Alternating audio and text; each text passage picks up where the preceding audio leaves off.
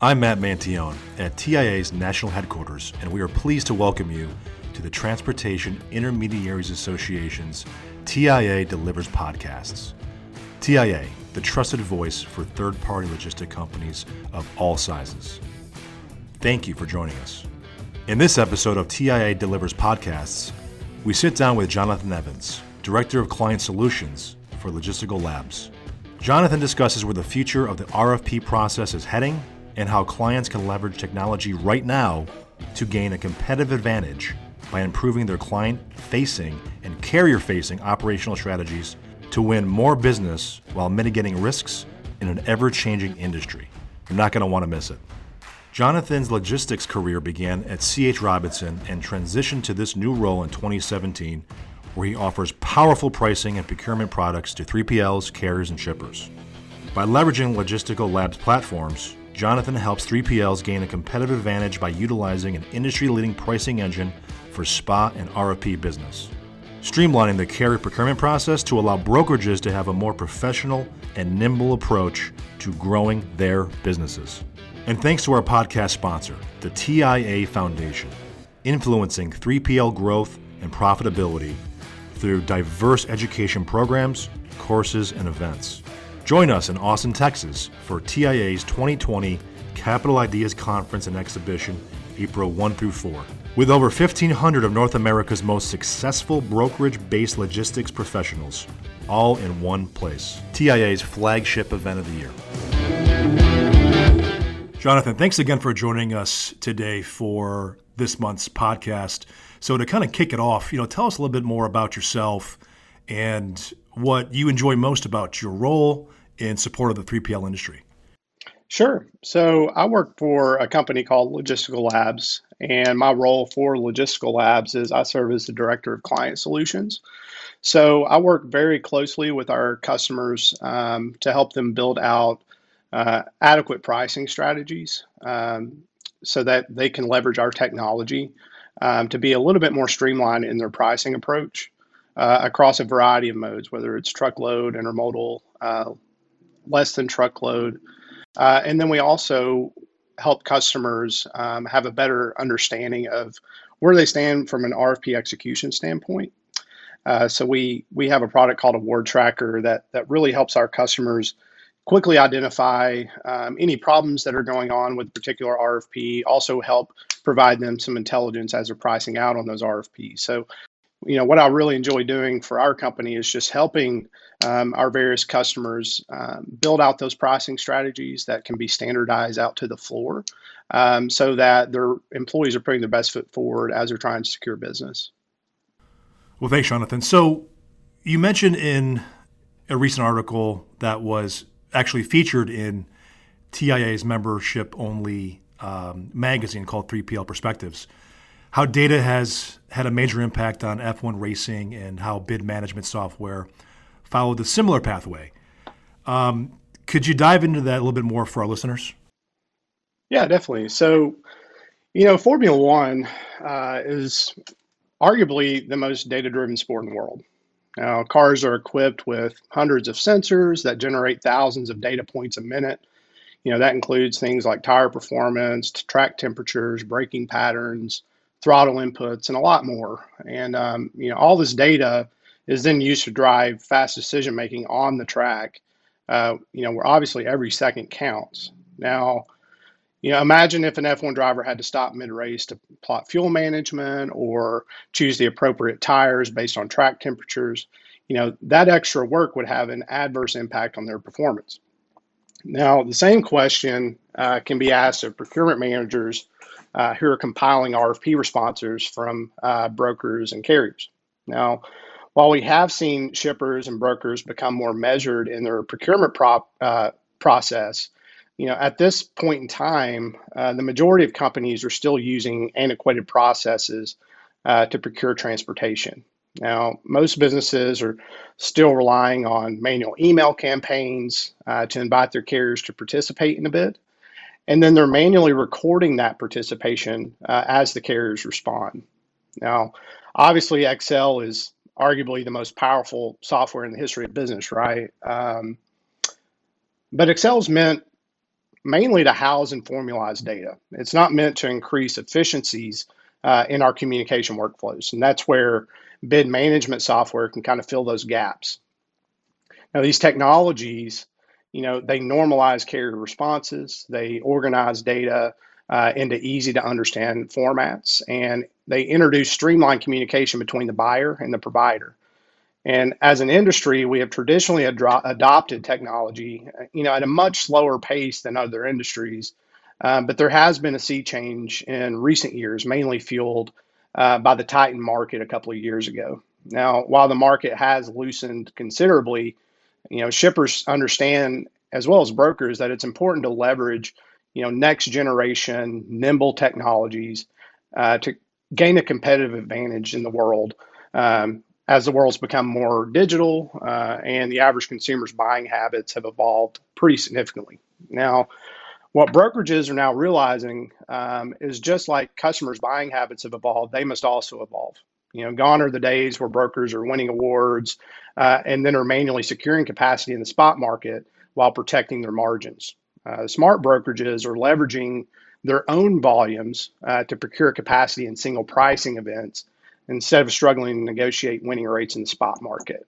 So what these technologies allow brokers to do is to spend less time in the daily operational realm of procurement and instead spend more time in building out a smarter capacity network that's supplemented by growing and developing key relationships with partners, because they're focused on asking the right questions instead of living in the weeds of the process. Thanks, Jonathan. So you mentioned technology. So technology has played a huge role in recent years for efficiency, as kind of you were explaining to us. So where do you see the future of the RFP process heading? So great question. Basically two words: pricing automation. Right. So, you know, here we are entering the third decade of the millennium, and I still see companies that are leveraging pre-Y2K procurement processes. You know, I walk into offices all over the country all the time that are still using AS400. Now, you know, in 2020, there's no reason that shippers and brokers can't introduce more efficient workflows to this procurement process. Actually, it'd probably just be easier if I just give you an example of how I see this working, right? So let's say that we have a shipper named ABC Widgets.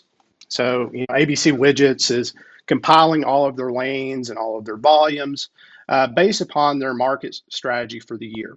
They know that, you know, in order to grow their as a business, they need to increase their retail footprint by, say, 20%.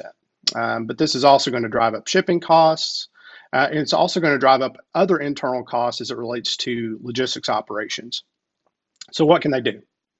Well, what they can do is they can leverage, you know, a simple procurement platform that allows them to input all of their lanes and all of their volumes into a single dashboard, along with all of their welcome messages, fuel schedules, bid rules, accessorial fees, facility requirements, etc. Now, from there, they can invite hundreds or even thousands of providers, aka brokerages, to participate in this RFP. Now, these providers, you know, they can easily go in and review all of the terms of the RFP via those attachments in that simple dashboard, and then they can submit their rates and requested volumes. But here's where I think we can take it a step further. So these brokerages, they can also subscribe to the same platform. They can leverage their own data, their own historical information, aggregate that data, and then benchmark it against market intelligence products like DAT, TruckStop, or Chainalytics to build out an automated pricing strategy that can then automatically flood rates back into the RFP. So now they're able to not only standardize the pricing strategy, but they can also streamline the data entry process to get to market much quicker.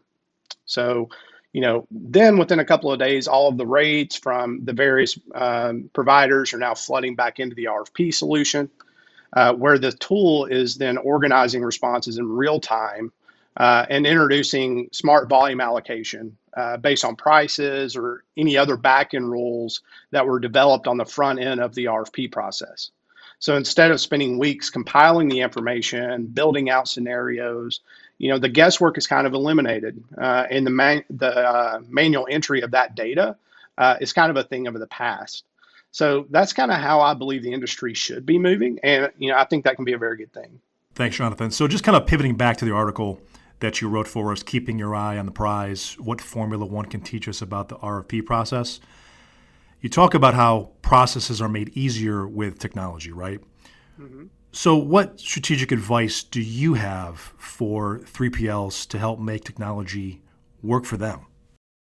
Great question. So I think you kind of need to take a step back here. And, you know, collectively as an industry, we have hundreds of billions of dollars of data at our disposal. So the question is, how do we standardize and clean this data in order to harness its true power?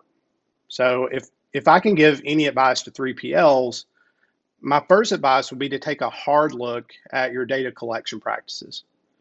You know, you want to ensure that every frontline employee is entering and saving data in a standardized way across the entire company.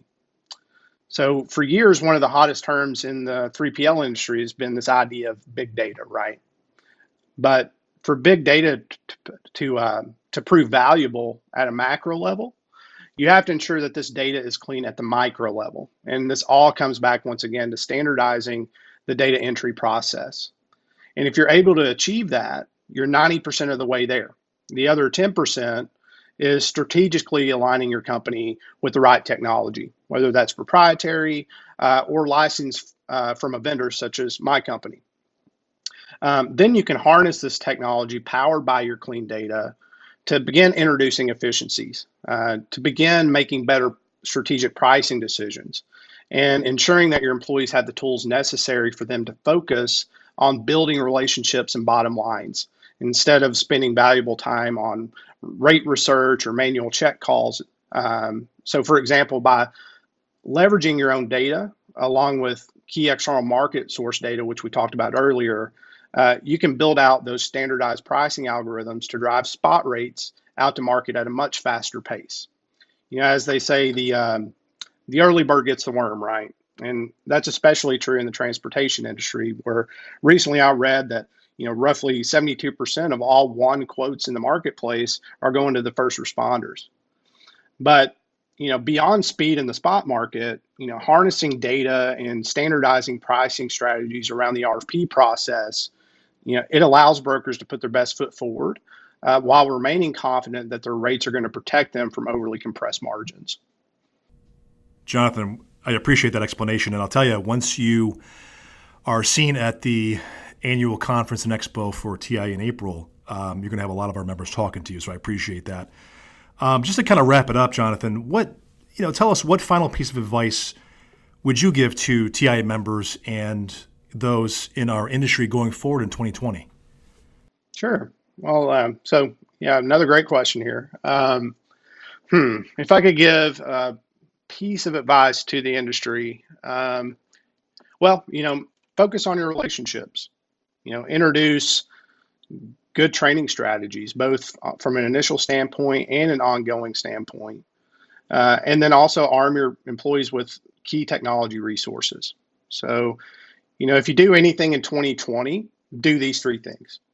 You know, in an industry that's facing a certain amount of disruption from, you know, effectively marginless brokerages, it's vital that you're leveraging a well-trained team armed with clean data through intuitive technology to accurately price and then service your customers. Because at the end of the day, you know, we're all in the relationship business, no matter what you do.